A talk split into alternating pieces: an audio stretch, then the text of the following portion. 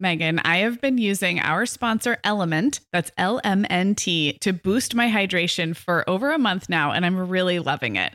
I'm just not very good at drinking plain water, and I love the taste when I pop one of these little packets. I like orange or grapefruit into a big bottle of water. It's kind of fruity and salty, and it just helps me hydrate better overall.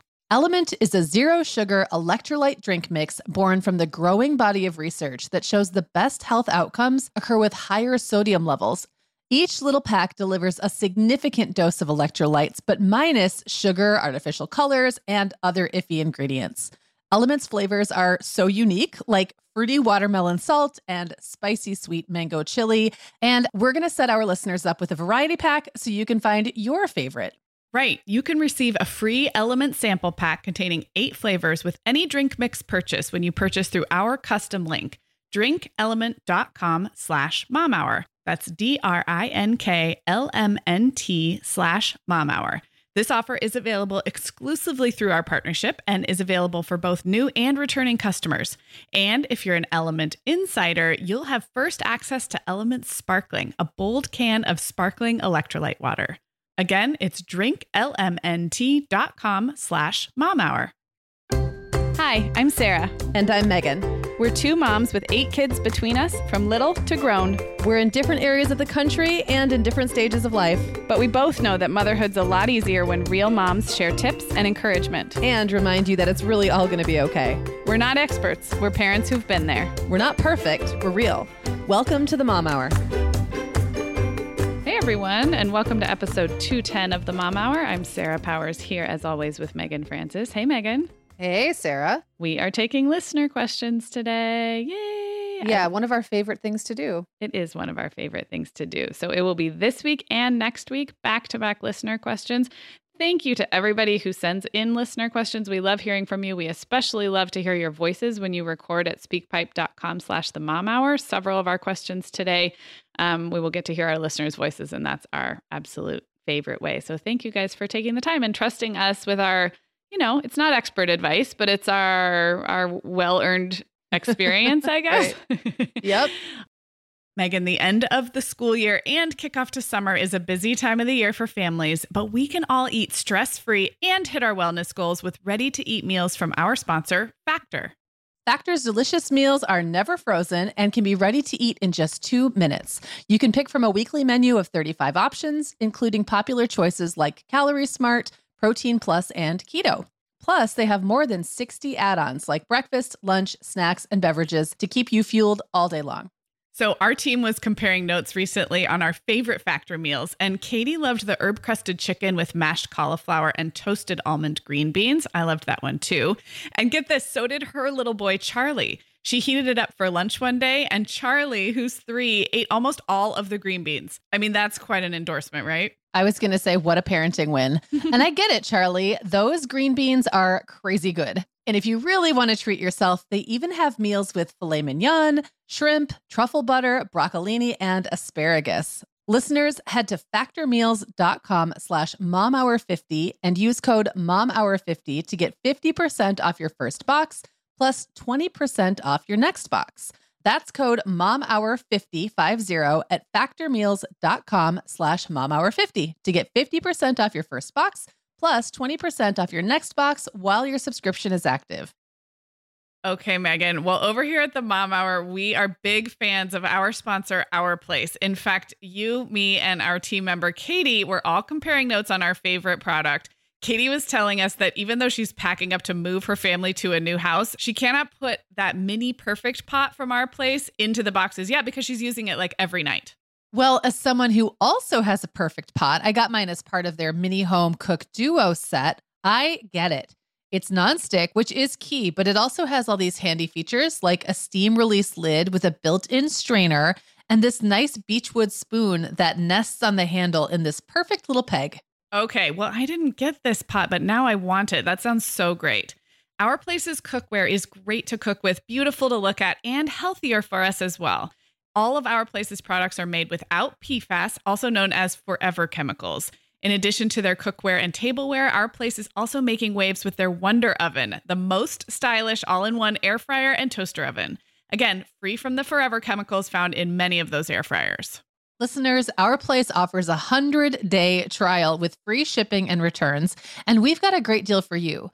Go to FromOurPlace.com and enter the code MOMHOUR at checkout to receive 10% off site wide. That's from our O-U-R place.com code MOMHOUR. All right, we're going to get right to our first question. It comes from Colleen, and we'll play it now. Hi, Sarah and Meagan. This is Colleen from New Hampshire. I have a four year old son, and then I also have a son who is almost two. And my husband is going to be going away for four and a half to five weeks on a work trip. And uh, quite honestly, I am terrified for my own sanity. And I'm feeling like I'm just going to be so lonely during this whole month by myself. So I'm just looking for some tips, hacks, anything, advice on getting through the four and a half weeks alone my boys are wonderful, of course, but they can also be super challenging. My four year old, he is still needing a lot of attention from me. He wants to talk to me nonstop and ask why thousands of times a day. And his little brother is super needy. He wants to be held by me constantly. And man, has temper tantrums about everything. So, advice, ideas for how I can keep my sanity and survive, that would be great. Thank you so much. Bye. Okay, Colleen, I just have to tell you, um, I know Sarah and I have both been there. Um, I spent probably the first, gosh, I don't know, five years of motherhood with a tr- very often traveling spouse, and then kind of went back to it when Clara was a baby. We had a year where we actually, um, where John was traveling back and forth and only home on the weekends. So I've been there. I get it. Yeah. Um, I think my first piece of advice would be that the new routine will begin to feel normal. Um, if you're patient, it might take a couple of weeks. Maybe like maybe like right around the time you're really getting your swing of things is probably when he'll come home. and then you'll have to readjust when he gets back. And sometimes that can be just as hard, honestly, because yeah. you get used to doing things your your way. And sometimes there's a little there are little blessings in that, you know. So like pay attention and and keep your eyes open for those like getting to hog the remote or sleep all mm-hmm. over the mm-hmm. bed or whatever it is, like whatever little bit of um, pleasure you can get out of it. But I think if I had another piece of advice, it would be to don't forget your social needs. Like it really can be lonely, especially if you're used to hanging out with your husband after the kids go to bed. Um, so it's not just the parenting stuff. I always found that to be relatively not easy, but like you just get in your routine and you get used to kind of managing everything on your own. For me, it was always much harder when they were occupied and they went to bed and then it was just me mm-hmm. alone in the house. Um, so it's going to also be harder for you to get out on your own. So you're going to have to improvise. So this might be a good time to think about hosting friends regularly for dinner or maybe having someone over like a friend or a group of friends over for a beverage and a chat after the kids go to bed or something like that. Um, you can also do something for yourself that feels a little bit special after the kids go to bed. So maybe you pick a show that has a ton of content like Game of Thrones or go back in time and watch, you know, I don't know, the X Files or something, something that has tons of content mm-hmm.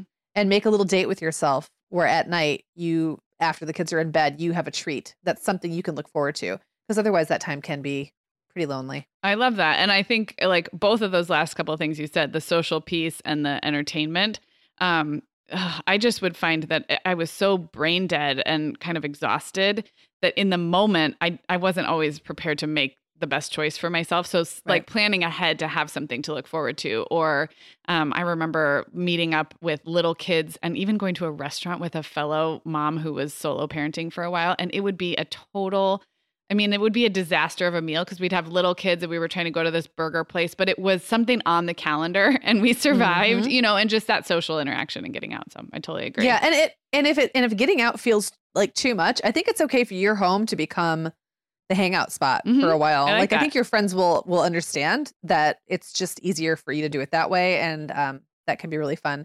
And I, I totally agree about like in the moment. I am somebody who, if I sit down and think I'm going to watch some TV or I'm going to watch Netflix, I cannot think of what to watch. Yeah. Like ever. yeah. It takes so much mental energy just for me to like choose something. Yeah. So having something you've already kind of committed to, even if it's dumb and just fluff. Oh, yeah. I mean, the fluffier, yeah. the better, the more engaging to just kind of give your mind a break. Uh, I have made the mistake of trying to choose book a book or a show that I'm not super into and then what I end up doing is looking at my phone instead and Yeah. it just feels gross. So, yeah, have something to look forward to.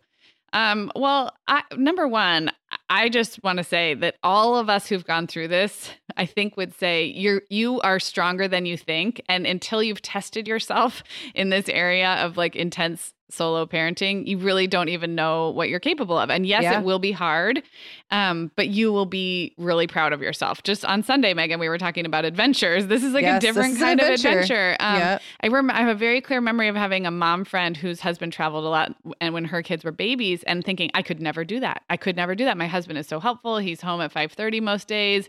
Like I could never do that. And then he switched job roles and when I was pregnant with my third started traveling a ton and of course I could do it. Not only could I do it, but I added a pregnancy and a baby to the mix and I still could do it. So I think at the end of this you'll feel super accomplished and you'll also just feel really proud of your boys and what everybody I I have this feeling almost of like teamwork when Yep. when we're when we're solo it's like okay guys we can do this um a couple just practical tips feed and water feed and hydrate yourself as best as you possibly can proactively. It's so easy to just be eating chicken nuggets off the kids plates if there's no other adult to cook for or having like a big glass of wine at night because you're so tired and lonely and then you don't feel so great the next day. So just set some achievable self-care parameters and and don't go overboard. You're not also going to train for a marathon when your husband's gone for a month but some achievable self-care kind of goals and then just make it just commit to sticking to them drinking water going to bed at a certain time and then make it easy on yourself so like maybe it's time to try a meal delivery service or like get my favorite trader joe's salads for lunch and have that healthy food easy don't kid yourself that you're also going to cook yourself a healthy meal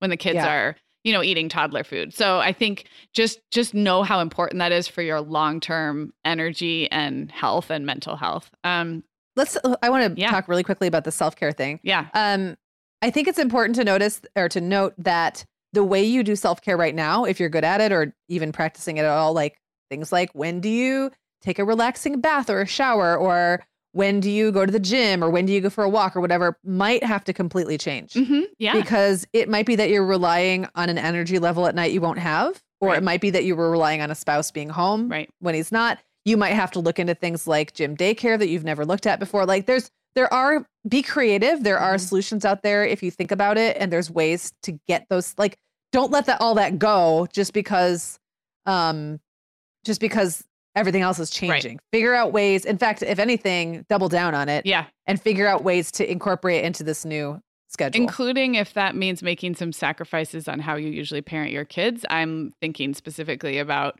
screen time and convenience foods like happy meals and stuff like i Yeah. mean you you're allowed to make some allowances i think years ago meagan we did an episode on traveling spouses and i'll link it up in the show notes but i remember you having this very wise way of putting it that like you have to relax your standards enough to give yourself grace but if you relax them too much and just let like your diet and the house and the the mess kind of just like go into this dark place, then it actually is counterproductive. So like you have to find that spot of like um, it's going to be okay to order pizza a little bit more, and it's going to be okay to like uh, let the kids watch some more TV because I'm solo and I, I I don't there's only one of me. But on the other hand, when it goes too far in that extreme, nobody feels good, and it actually can me- mean more work. I think of dealing with you know the ramifications. So I remember having this little routine I got into um, during one of these phases when John was traveling a lot and the kids were still little and really needy. Um, you know, and now it's kind of funny because my kids are older and I'm with them by themselves a lot of the time, but it just doesn't matter anymore. They're just so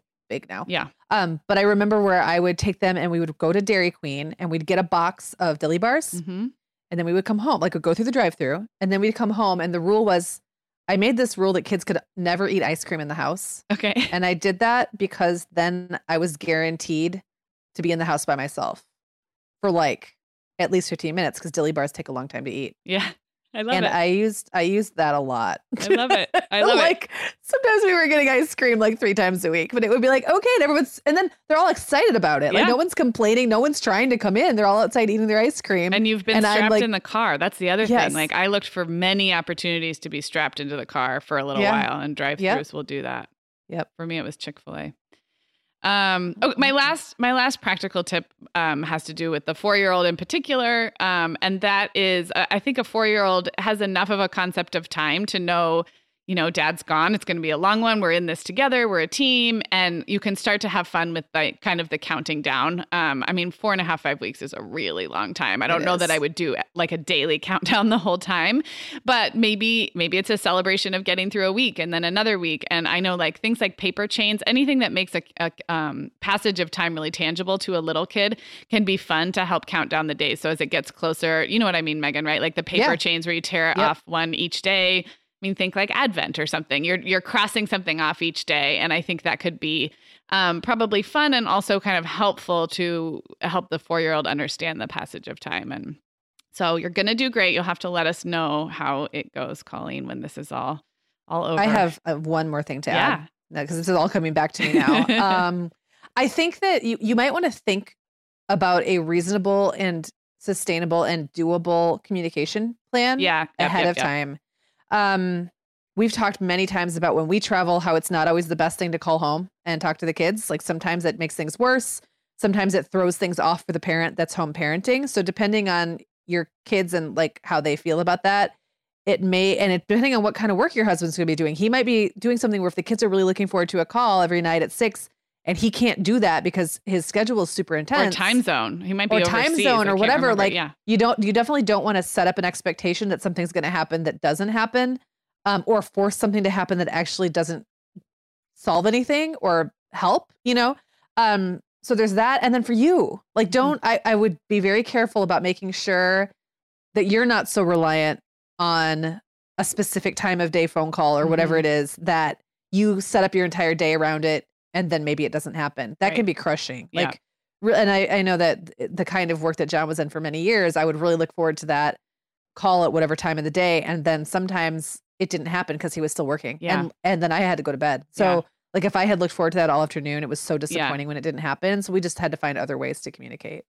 No, that's a good one. And I am reminded of that episode that we did. So we'll link that up, Colleen, and anybody else who's going through this, um, because we have some more, some more in an old episode we did on this. Yep. Okay, we're going to move on to our next question comes from Erica. I will read it. Um, very nice note came in by email. She says, Hi, Meagan and Sarah. I have a four year old son, and I've been getting so many questions lately about whether or not he is in preschool. He isn't, and I wasn't planning to send him. I work at home. We have a farm, so lots of interesting play. He has two siblings and goes to some library and church pro- programs to help with socialization. He loves talking to adults and to pal around with us. I've noticed that in our area, parents are incredibly aggressive about having kids reading and generally seeming advanced by the time they go to kindergarten. I'm not keen on putting him in the district preschool because it's five days a week all day, and I think that's too much. But I don't want to be narrow mindedly holding him back either. I'm interested to hear you talk about the deciding factors for preschool enrollment and any other conversation on that topic. Okay.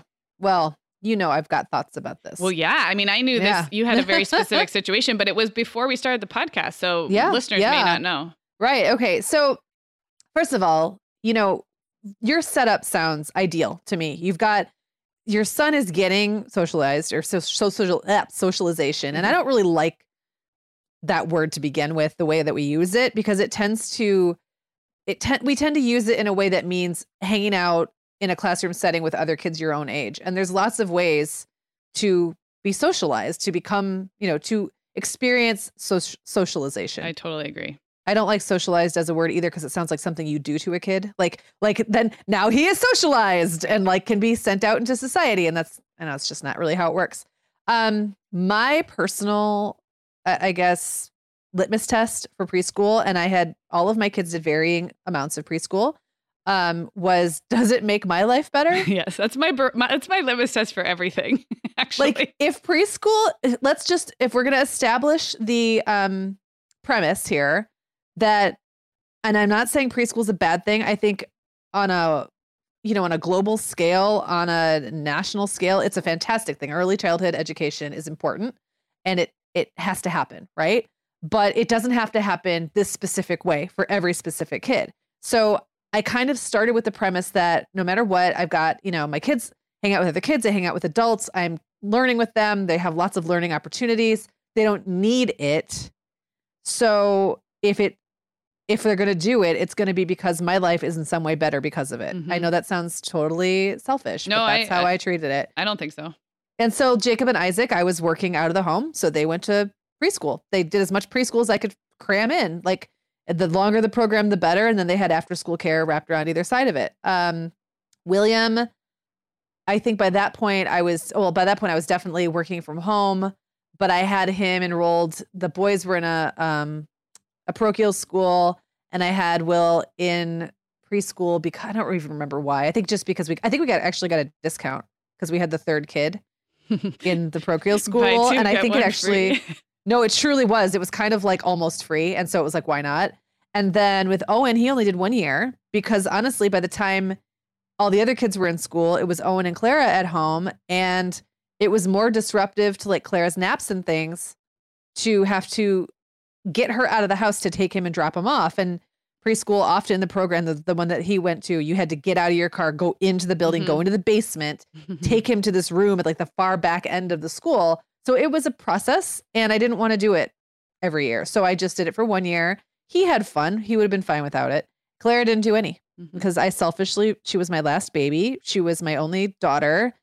She and I were pals. We liked hanging out together and she was very easy to work around. Um, so, and she didn't like it. Like, she didn't really like group settings with kids her age. And I didn't want to push the issue. I knew kindergarten was going to be hard enough Mhm. and I just kind of wanted to put it off. Um, and so I did. I kept her home, and we had lots of like sh- she had like a little craft station that was right next to my workstation, and we palled around all day. And she got to see what I did, and and she got to kind of be involved in a lot of the stuff I did, Mhm. and we got to kind of do some things that, um, like we got to have a lot of one-on-one time, just her Mhm. and I, I remember at a time phase, that yeah. yeah, at a time that she was old enough for it to be really fun.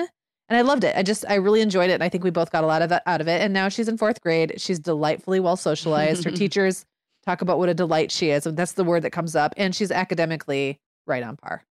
Well, I think So- it's so interesting. Oh, the the thing you said that I want to highlight again is I think sometimes we get this idea. You said something about being ready for kindergarten. I, I've already forgotten exactly what what you said or getting ready for other school. And I think sometimes we have this sometimes misguided belief that we've got to do the thing with the kid now to get them ready for the way things are going to be a year from now. And we do this in all kinds of age ranges for all kinds of reasons. Um, but it, I, if sometimes that might be the right choice. I guess I'm not going to be black and white about it, but it, when you think about how much kids change and develop year over year over year, it makes me hesitant to say, let's put the kid in a full day so that they can be ready because kindergarten is a full day. And it's like, right. well, I've wait, never really no, understood like that they- either. yeah. kindergarten is going to be kindergarten no matter how prepared they are. I mean, I'm, Right. I'm now in my third kindergartner and it is a rough transition year. It has been in different ways for everybody. Um, but that is only very slightly mitigated by the quote unquote preparation they had in preschool. I'm not going to say none. Of course, we all bring our experiences and what we're used to. And that maybe may, makes it a little easier or not, but I don't think it's a basis for a decision. Does that make sense? Like, No, totally. Do And the thing. It has to happen regardless anyway. The transition, like you said, like kindergarten's going to happen no matter what. And also, the first time a kid has a full day is going to happen no matter what. Yes, Why does it have to happen when they're four? Exactly. That doesn't make logical sense to me. It never really has. And I see that I see that argument with middle schooler and high schoolers too. Like let's make sure let's get these kids ready for the real world. And it's like, well, wait. No, they get to be 12 now because they're not in the real world. Of course we want them to have the skills, but that doesn't mean you put the the same real world uh, circumstances on them Right. before they're ready. And so I, I see that argument play out over and over again. It always just gives me pause a little bit. Yeah, no, I totally agree. Like you, you don't have to get thrown into something. If anything, it makes more sense to gradually work toward that. And I know for for our um for a lot of districts and a lot of in a lot of school systems, like the all day preschool is really an economic decision more than anything Mhm. because they kids need a place to go um when parents are working and it makes sense for them to be in full day preschool and like the, the building's already there, the classrooms are already there. It makes no sense for them to be only half used or to have certain classrooms coming in for half the day and then others. So I get all that. Like I'm totally not against it. I just don't think like if it makes your life better and it makes your family life easier and there's a benefit to you and your child, do it. Otherwise, any, you know, and any I guess lack of um like jump start they might have on reading skills, they will breach that gap. They will bridge the gap, sorry. And that's been shown too. Like Yeah. early reading doesn't always mean better reading. And a lot of kids kids do catch up.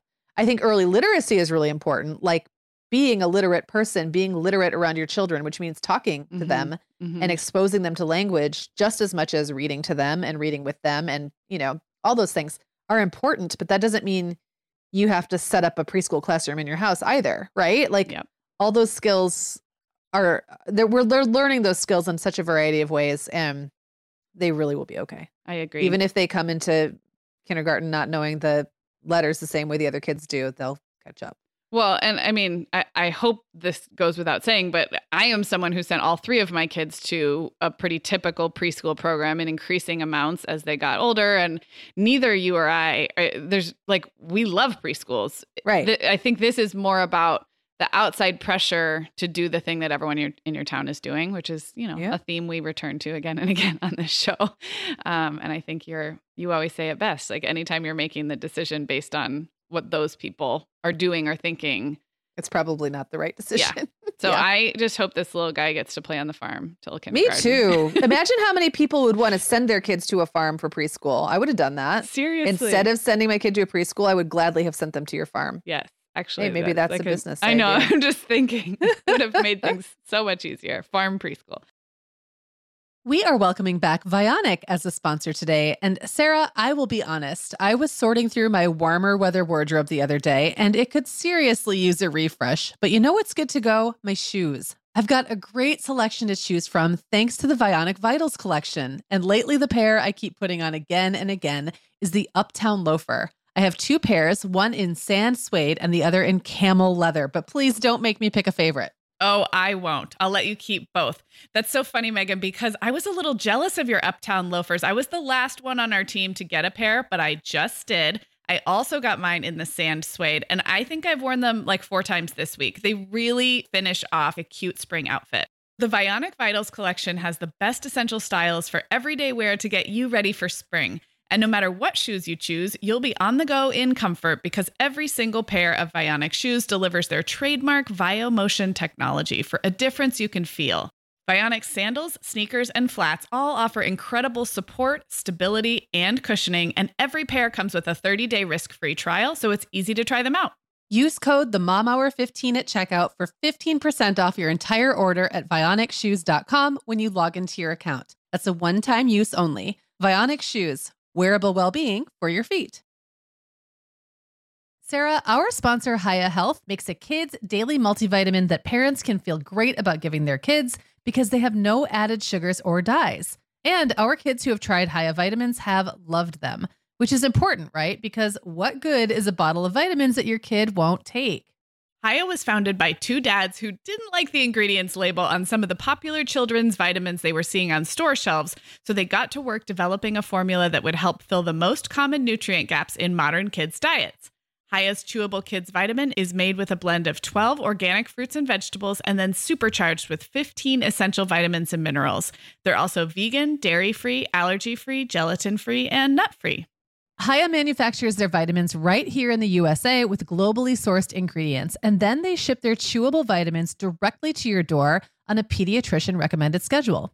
We've worked out a special deal with Hiya for their best selling children's vitamin. You're going to get 50% off your first order. To claim this deal, go to hiyahealth.com slash momhour. This deal is not available on their regular website. Go to H-I-Y-A-H-E-A-L-T-H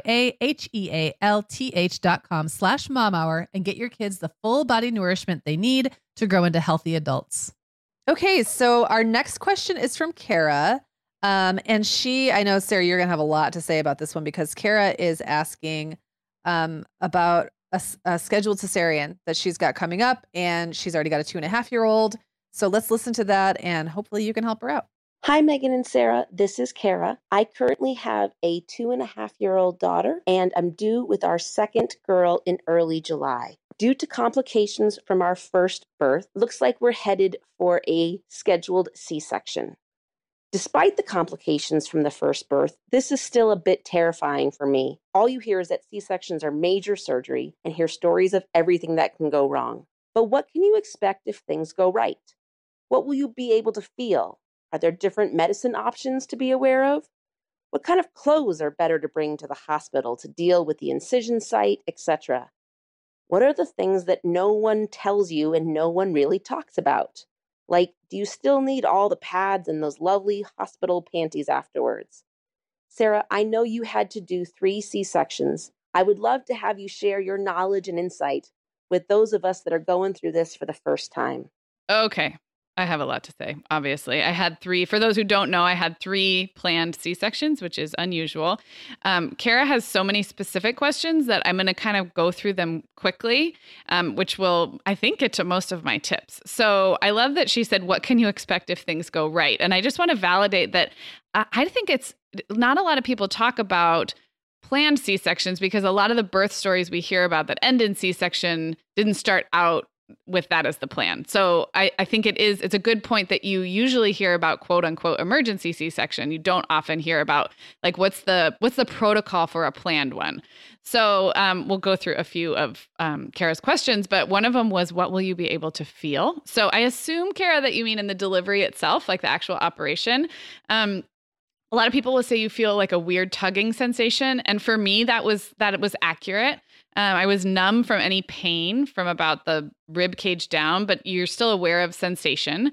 Um, I had heard through other people that sometimes the numbness goes uh, up higher and can make you feel like the sensation that you aren't breathing, which of course you are breathing. You're conscious, you're breathing, but if you're numb at the rib cage, it, you you're not aware that you're breathing. That I was nervous that that would happen to me. It didn't happen to me. It can happen to some people, um, and you will be fully conscious, or I was fully conscious, I should say. So um, I think most people are and able to talk kind of in real time with the doctor and nurses, and they'll if you want them to, they'll kind of talk you through what's happening. I think some people like that. I like more information.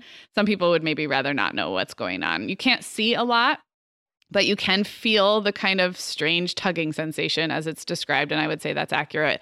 Um, and you can also have the doctor or nurses kind of walk you through what's happening if you if you like that so that's kind of what you'll be able to feel and experience um, she asked are there different medicine options to be aware of so i would say Yes. And uh, my first disclaimer, guys, you know, this is not real medical advice. This is just my experience. So please do your own research.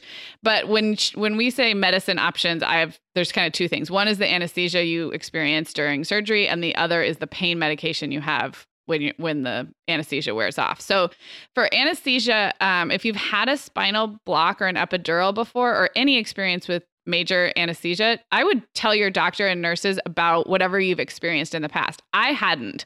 I didn't have any experience with that kind of anesthesia. So I was going in new to it. But if you do, it's worth it's worth telling them what your experience was because there's so many different anesthesia is so patient dependent on how people experience it and it's not that the doctors are doing the wrong thing or giving you the wrong dose it's that they truly don't under they don't know how patients will react until it's administered. And that's why you will have an anesthesiologist with you the entire time. Um, and so if you have experience, definitely tell them what you what you experienced in the past because it may be able it might be able to have them guide you or guide your um, what they administer to you as anesthesia. But um, I had a spinal block, so it goes in like an epidural, um, but it is a complete block from whatever um, place that they put it down and they wait for you to get numb and they say can you feel this? Can you feel this? And it's it's weird but it was fine. It was okay. Um, there's a lot of different reactions or I, I should say side effects that can happen during that spinal block but you have that anesthesiologist next to you the whole time. So there's like shoulder pain headaches um, the shakes nausea. It's all possible but it, you might have none of those things. And one thing i was blown away by was one time i was having I don't remember. I think nausea, like waves of nausea, and it was my blood pressure dropping or something. And when they adjusted something in real time, it went away immediately. So you, it, it's very strange, but you have somebody there that you can tell them what you're experiencing, and they can sometimes make an adjustment. So that's kind of the anesthesia piece. The narcotics that they give you as the anesthesia wears off, um, there's I think a wide variety of options because it's it's just pain meds. I had morphine or something with morphine the first time, and I did not react well. I felt really out of it, really drugged. It was my first baby. And again, this is not during surgery. This is more like in the 12 to 24 hours after. And I did not like it. And I told them that the second time and they did I mean it was like ibuprofen, not not the mm. dose you would take. like right. but but it was just it was something totally different. And I didn't have any of the morphine side effects. So Um, all right, should I keep going? I have a lot of information. Yeah, keep going. I'm learning. Okay. So I think those were like the the longest ones. Um, so she asked what kind of clothes are better to bring to the hospital to deal with the incision site. I would say it's not really any different than a vaginal delivery, but you probably won't wear your own clothes almost the whole time. You might stay in a hospital gown longer because you won't be able to walk around very much at all. They they'll want to get you up and moving, but you get up like once an hour for a minute and then you lay back down. You're not you're not doing much for the first, you know, Mm. couple days. They will check your incision site quite a bit. Um so I don't know. I, I barely changed out of a hospital gown, which I feel like sometimes if your vaginal birth is relatively easy, you could put on, I don't know, can you, Meagan? You put on Pajamas. Yeah, pajamas. Yeah. I just don't remember. I remember mostly being in the hospital gown. Um Yeah. Well, it seems like it gives you more ac- then more access and yeah. it's loose. You know, Mhm. you're not gonna you don't want anything touching the incision, Yeah. right? So Yeah. yeah. And when you're not, um, the hardest, hardest part of the recovery is your abdominal muscles have been literally moved aside and then put back where So they belong. And Yeah. so you have no abdominal like ax like strength is the wrong word. You don't even like You can't like locate the they muscles. don't almost. Yeah. exist and then there's a fair amount of pain that you're managing Yeah. with medication so sitting up and lying down is is really so you're just not changing your clothes would not be fun like there would be no reason so just stay in the hospital gown and It, and re- it reminds me of when I had a hysterectomy and trying to pee mhm. and being like, I can't locate them. Like I know how to do this, but I can't. The muscle that makes this happen is not connected anymore to my brain. Like some, Yes. like the wires were seriously. It Crossed. is, and I think, and then um, recovering from anesthesia also kind of dulls and deadens all Yeah. of those like responses. So it is a it is a strange feeling. But in terms of packing clothes, you don't have to pack anything special. They'll they'll provide you with everything you need. Um, okay, what are the things that no one tells you? I, I think a lot I already covered, but one thing that surprised me was just how many people are involved. And I don't know about a traditional hospital birth if you're giving birth vaginally, if it feels this way, but in the OR there are a lot of nurses. There's an O, there are special OR nurse specialists. Um, there's your anesthesiologist. There's the team for the baby. So it feels like a packed room in there. Um, another thing nobody told me is how hungry. So my always my first tip is you will have to fast for 12 hours, I believe. So I had C-sections at usually like 11 in the morning. So like close to midnight the night before was the last time I could eat. And I, the last, the second and the third time, I put a peanut butter sandwich by my bedside because I knew that I'd be getting up to pee in the middle of the night. And I wanted food in my belly as late as possible up to that fasting window because it's not just the fasting before surgery. So you're hungry and you're nine months pregnant and you can't eat or drink anything, can't have coffee. And then you have surgery and they will be very slow to let you back on solid food. So um, I I mean, my first C-section, I went from Monday night to Thursday without solid food, which is like if you've never been without food, that's a long time to go without food and you're hungry. Um, they do ease you back on solids slowly. So like you can you can have broth and then you can have like applesauce and it's not quite as bad as it make it sound, but that was a big surprise to me. That is such mean. I know. It's mean to have to go that And long without I always food. felt like like with a vaginal birth, like you can just have this huge cheeseburger like right after, like you're Yeah. still wiping sweat from your brow and eating French fries. And well, I just and now they've like, even changed the rules about eating during labor in a lot of places. Okay. So it's not as much of, at least in my experience, and from what I've heard least recently, it's not necessarily unless you're medicated. It's not as big of a deal as Okay. it used to be. But like, what I think is so interesting about the eating thing is like, keep in mind, and this is just a general thing that has to do with any medical procedure you're going to have. Okay, this is like the nurses and, and all the medical people this is their job. They see this every single day.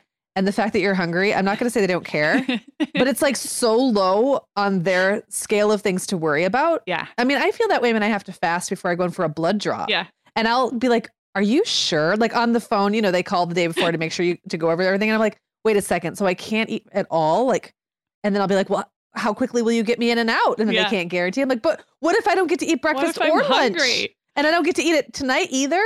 Or like when you would go in to get an ultrasound and you'd have to drink all that water, I would always get so paranoid and I would try to like nail down um, the nurse on the phone and be like, okay, so if I come in with a full bladder, are we going to get to it right away or am I going to wait? And she'd be like, ma'am, I don't know. And I was like, well, I don't know. I don't think you understand what you're asking me to do then because I can't come in there like with a gotta go bladder.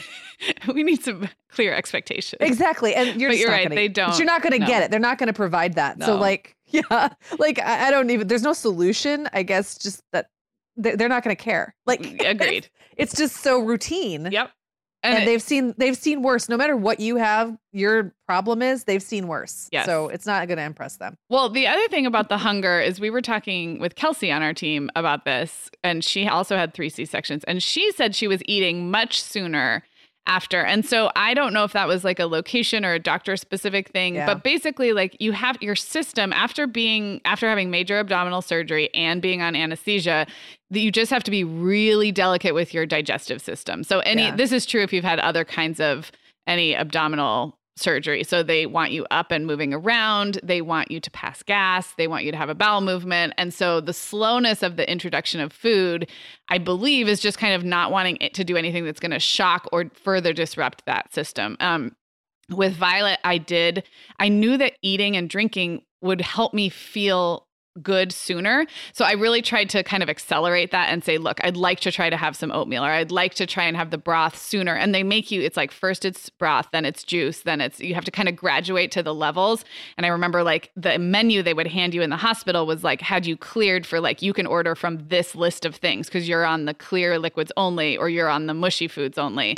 And I just tried to kind of like, just push it a little bit so that I was eating sooner after Violet. And it did help. It helps with your energy. It helps you just feel like a human. But if you do too much too soon, you'll be barfing and doesn't feel good to barf when you've had abdominal surgery. That also Um, has happened to me. Oh, ouch. Well, I want to. I mean, I've never had a cesarean, but I have had surgery. Uh-huh. Um, and it made me when I mentioned the thing about not being able to pee. It reminded me of this um of an experience that I had where when I couldn't like I couldn't pee and, and I think I was so paranoid about dehydration that I was drinking fluids all day long, all day long, all day long. And they had also told me that I might have to be catheterized if I couldn't pee. What I think I actually did was counterproductive because I was also on an IV. Yeah. So I had a, I was getting an IV drip Oh. all day long, and then I was drinking water all day long, but my muscles weren't quite engaged enough for my body. Like my bladder was like distended,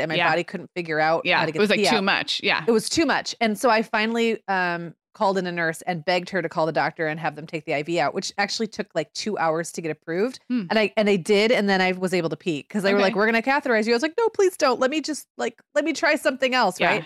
And I guess the takeaway for me from that was that again, the medical staff, like you're a unique human being Yeah. and they aren't gonna intuit your needs. Like right. they're busy, they have a lot going on. So if you really feel like something isn't working, Yeah. like you're probably gonna have to bring it up and you might have to fight for it. And you Like, might have yeah. to bring it up with several different people. That is one frustrating thing about a hospital stay. If you've had relatively low medical intervention in your life, it you feel like everyone should be talking to each other and reading up on your chart, but Yeah. you feel you find yourself starting the same conversation over and over again. I'm really glad you brought up catheter and IV because in case I it might I- Eh, like I didn't mean to skip over it like a given, but you will have a catheter for probably 12 to 24 hours after and then an IV for almost 48 hours like or 36 like Yeah. it'll they'll they'll keep checking you but you will need iv your some of your pain meds will come through iv and your fluids and i think the catheter comes out first and iv next but it felt like a long wait and once those things are out everything nursing the baby getting up to walk to the bathroom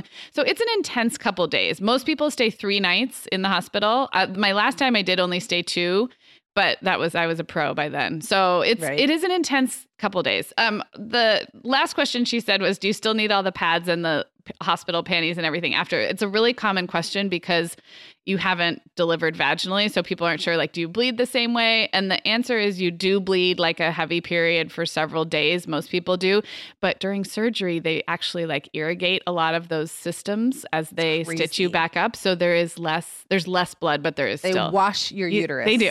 They like take it out like, Like, a- with the like with one of those toothpicks. Yeah. Like the like a water pick. yeah.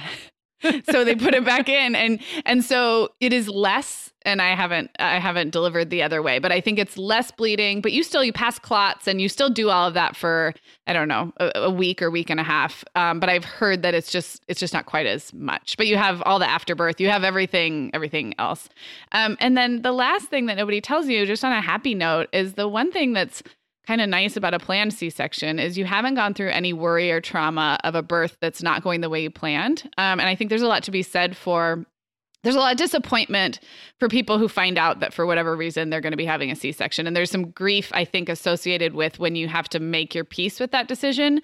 But if you've made your peace I mean, I think I was like 33 or 34 weeks when I knew.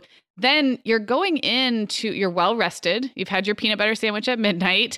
Everybody's expecting you. And there's honestly, there's kind of a feeling of like, as long as everything is going well, it's a very happy feeling in the operating room. They'll take pictures of the baby. It still feels like a celebratory birth. It doesn't feel like an emergency. And I think Yeah. um, there's something to be said for that. If you have to have a planned one, at least you don't have this um you know you haven't labored for 10 hours and now you're worried and the there's like these Stress the- yes the yeah. stress. You're going in um and so i always i always was pleasantly surprised at how comfortable the or felt from a like emotionally. It felt like an emotionally happy place. They were everybody was excited for you. They'd say let me take your picture. And so it's not maybe not the way you um, envisioned it but it still could be a happy birth experience is just what i wanted to say I like that. Yeah.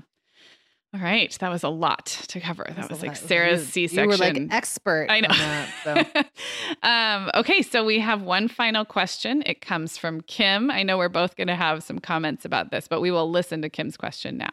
Hi, Meagan and Sarah. This is Kim from California, and I have a question somewhat specific to families of three or more. We just had our third this fall, and my older two are four and six. And because of those ages, taking care of the older two is pretty much the same. They eat the same, play the same, sleep the same. And then we have baby, whose care is completely different than the older two. And because of this, it feels a little bit like we have two sets of kids the older kids and then the baby. So I'm just curious um, for Sarah with number three and Meagan, um, maybe with the later kids too, at what point did you start to feel like a cohesive family instead of just having two subsets of kids? Thank you guys so much for this podcast. It's such a great resource. Please keep it up. Okay, Kim. Yes, I totally know what you're talking about. In fact, I feel like Sarah, did we just talk about this not too long ago? The whole sets of kids thing. I think it was when we were talking about kids and friendships. Maybe, and I was yes. and I was saying that I felt for so long like my kids they were a set, so their friends came in sets Mhm, Yeah. um, until a certain age. So I had one set, and then I had two sets because there were the boys two years apart, two groups of boys, and then a caboose because Clara came along um, three and a half years after Owen. The sets, the existing sets were already well created, established, and she was my only girl. So, um, you know, she was kind of my buddy for a long time. So we were a set. hmm But I would say it really started to shift when the bigger kids moved out of elementary school and into middle school. Like when they started to make those school sh- hops from elementary to middle and then from middle to high school, the groups began to mix up more. Mm. So Isaac and Jacob had always been really close, but then and Owen and Will were always playing together, although they fought a lot too. Um, when Jacob moved into middle and then especially into high school, Will and Isaac, who were in the middle there, became closer. And then Clara was finally old enough to be a decent playmate for Owen. So they started spending more time together. Um, the boys as a unit really became pretty cohes- cohesive around the time Owen was old enough to like play some of the games and watch Mhm. some of the movies that they liked. But that was very much a boy thing for a long time.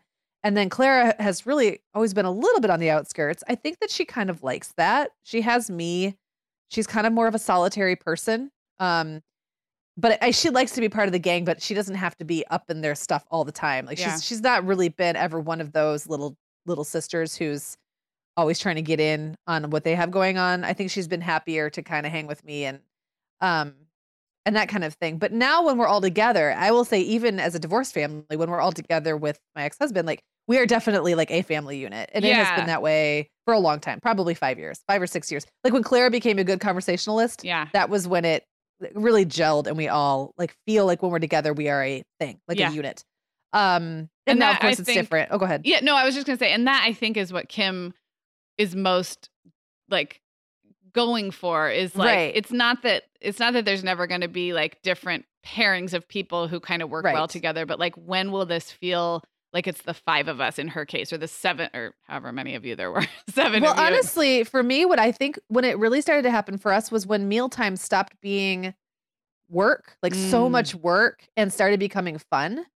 Um, if you think about it, when you have little kids, doesn't even matter how many you have, if they're in sets or not, meal times, which should be like a great family bonding experience, feel like I don't know, like running interference, Mhm. like like running zones, like Mhm. you've got a toddler you're trying to keep from throwing their food on the ground and then you've got a preschooler who keeps trying to leave the table and mom and dad often have their attention divided. And it's really when everyone can kind of engage at some level. That's when at that dinner table or on the road trip or whatever it is, that's when I feel like that cohesiveness starts to happen. Yeah, I agree. And yeah. It, so it's it's about the sets, but it's also about the age of the youngest. I think often. okay, so that and that's I'll jump in there because my I have such a clear memory of number one feeling like heck, I had two kids and a baby, two kids and a baby, like these two, and mine aren't even as spread out. Um, Kim's are four and six when she had the baby. Mine were four and two, so mine were pretty close together, but it still felt like two kids and a baby, and then two kids and a toddler. And it was the summer that Violet was like two and a half. A bunch of things kind of she potty trained herself. Um, she moved into a big kid bed a few months later. Um, uh, naps. She started to give up naps. So I feel like when we were out of diapers and done with naps with the youngest, that was it was a game changer in terms of the things we could do as a family. She always liked to play with the olders. It was never out of a lack of desire on her part, but I would say by the time they were 3, 6 and 8, that began the golden years. And Yeah. and now at 6, 9 and 11, we are starting to see I, the golden years have been the last three years, probably three and a half years. And now it's two kids and a tween, right? Because like Yeah. now I'm going to have a middle schooler. And I, I think this is, it's somewhat around sibling dynamics, but it's, I think it's more about like what you said, like when do we feel like we're a unit? And for me, that really happened when the age of the youngest reached no diapers, no naps, and just certain other, like you said, meal times got easier. We could eat out at a restaurant, no high chairs, all those Yeah. like the trappings of toddlerhood just fell and away. the way they suck all the air out of the room. the life out of you. well, the babies and toddlers Yeah. take all the attention, like because they have their needs are. Everyone has to pay attention to make sure they don't run into a you know a flame or Yeah. something. So it does suck away some of that family cohesiveness, and then you get it back. Yeah. when they get older, and then like you said, you have the oldest who at some point is going to have her own agenda and her own stuff she's trying to do, and will move out Yeah. one day, and that changes things again. But you will get to the point where when you get all back together, it feels like you it feels like a a thing. unit. I agree. And Like I want to say, like, for people who have a bigger age spread, um, you know, there's an eight and a half year age spread in my family. And we still, I mean, we had, we were in very different phases, but we still felt like a family unit, I think. So Yeah. I don't think there's, I don't think you need to fear that it's not going to happen because of either this age spread or this personality temperament. Like, you will create that feeling of family like cohesiveness but i also totally remember the feeling of two kids and a baby and it you know it did last a couple years so All Well, we covered a lot of ground and a lot of very diverse topics feel like today. talked fast today we did. Don't we speed did. We- us up in your no, no, we made it. Well, we got we packed a lot of information into not very much time. Um, so I'm excited about this thing we're doing with our Q it ups now, yeah where we're too. talking not just about ourselves, which we obviously like to do, um, where we like to tell you, you know, something to check out after you're done listening to us, but we're telling you about other podcasts to listen to yeah that aren't ours. yeah yeah there's so, So- many good good ones in this space so it's going to be fun the next few weeks to kind of highlight some of our friends in this space Yeah, so we're talking this week. We want you to check out the Midlife Mixtape podcast. The host is Nancy Davis Kho. I've I feel like I've just known Nancy forever. She's like one of my old old school um social media blogging peeps going back way back in the day. Um but her it's a really well done podcast. It's to celebrate Gen Xers at midlife. Um, and she does these fantastic interviews with other Gen Xers about how they're thriving in the years between the way she puts it, being hip and breaking one. i love it I know we do. Um, and you know, let's let's all like define let's loosely define midlife here. Like I don't think of myself as middle aged no yet, i but think I she still said 35 is what yeah, I mean. I, find a lot of like there's a lot of um cohesion between what's going on with me and, and this show. Yeah. She's had awesome guests like MTV VJ Martha Quinn. Do you remember Martha? She had the coolest haircut. Uh, the Go Go's bassist Kathy Valentine and Jonathan Rauch, author of The Happiness Curve Why Life Gets Better After 50. So you should totally check out Midlife Mixtape. You can find her at midlifemixtape.com um, or on iTunes, Stitcher, Google Play, or wherever you get the Mom Hour. I love it. Go check it out, guys. Um, and just a quick reminder thanks to everybody who has done our listener survey. It is still open. You can find it at themomhour.com slash survey. And we are really appreciating hearing from you guys. It doesn't take very long. You can pull it up right on your phone right now before you go listen to Midlife Mixtape with Nancy Davis Kho. Thanks. Yeah, we love we love reading the responses, and it really does help us. Thanks, everybody. Talk to you soon. Guess what, Meagan? Over 10,000 teens are already using our sponsor, Erika, to help them unplug. That is amazing. Erika, that's Erika with a K, is the social media health app for teens that gives them the tools to unplug whenever they need to for improved health, study focus, sleep, and daily balance. It's so cool how this works to hide distracting apps from your phone at the touch of a button, keeping them out of sight and out of mind without deleting your data. Yeah, you know, teens really get that social media comes with risks, including addiction, and Erika helps them build healthy habits and self regulation that will benefit them their whole lives. Tell your teens about Erika and save 20% on the Erika family plan with promo code The Mom Hour. Go to erika.app and search for plans. That's Erika with a K, E R I K A dot A P P, and use code The Mom Hour to save 20%. Sarah, I started a Substack last spring, just kind of as an experiment, and it turns out I love it. I'm treating it kind of like an old school blog, writing about things that are happening in my life. Meagan, I've loved following your stuff on Substack, and I actually just really like Substack in general. You know, we've both been a lot less active on Instagram lately, and I'm finding that Substack scratches that itch to connect and create without all the busyness of a typical social media feed. So I would love it if Mom Hour listeners wanted to look me up there. I'm at meaganfrancis.substack.com, and that's Meagan with two A's, M E A G A N Francis.substack.com.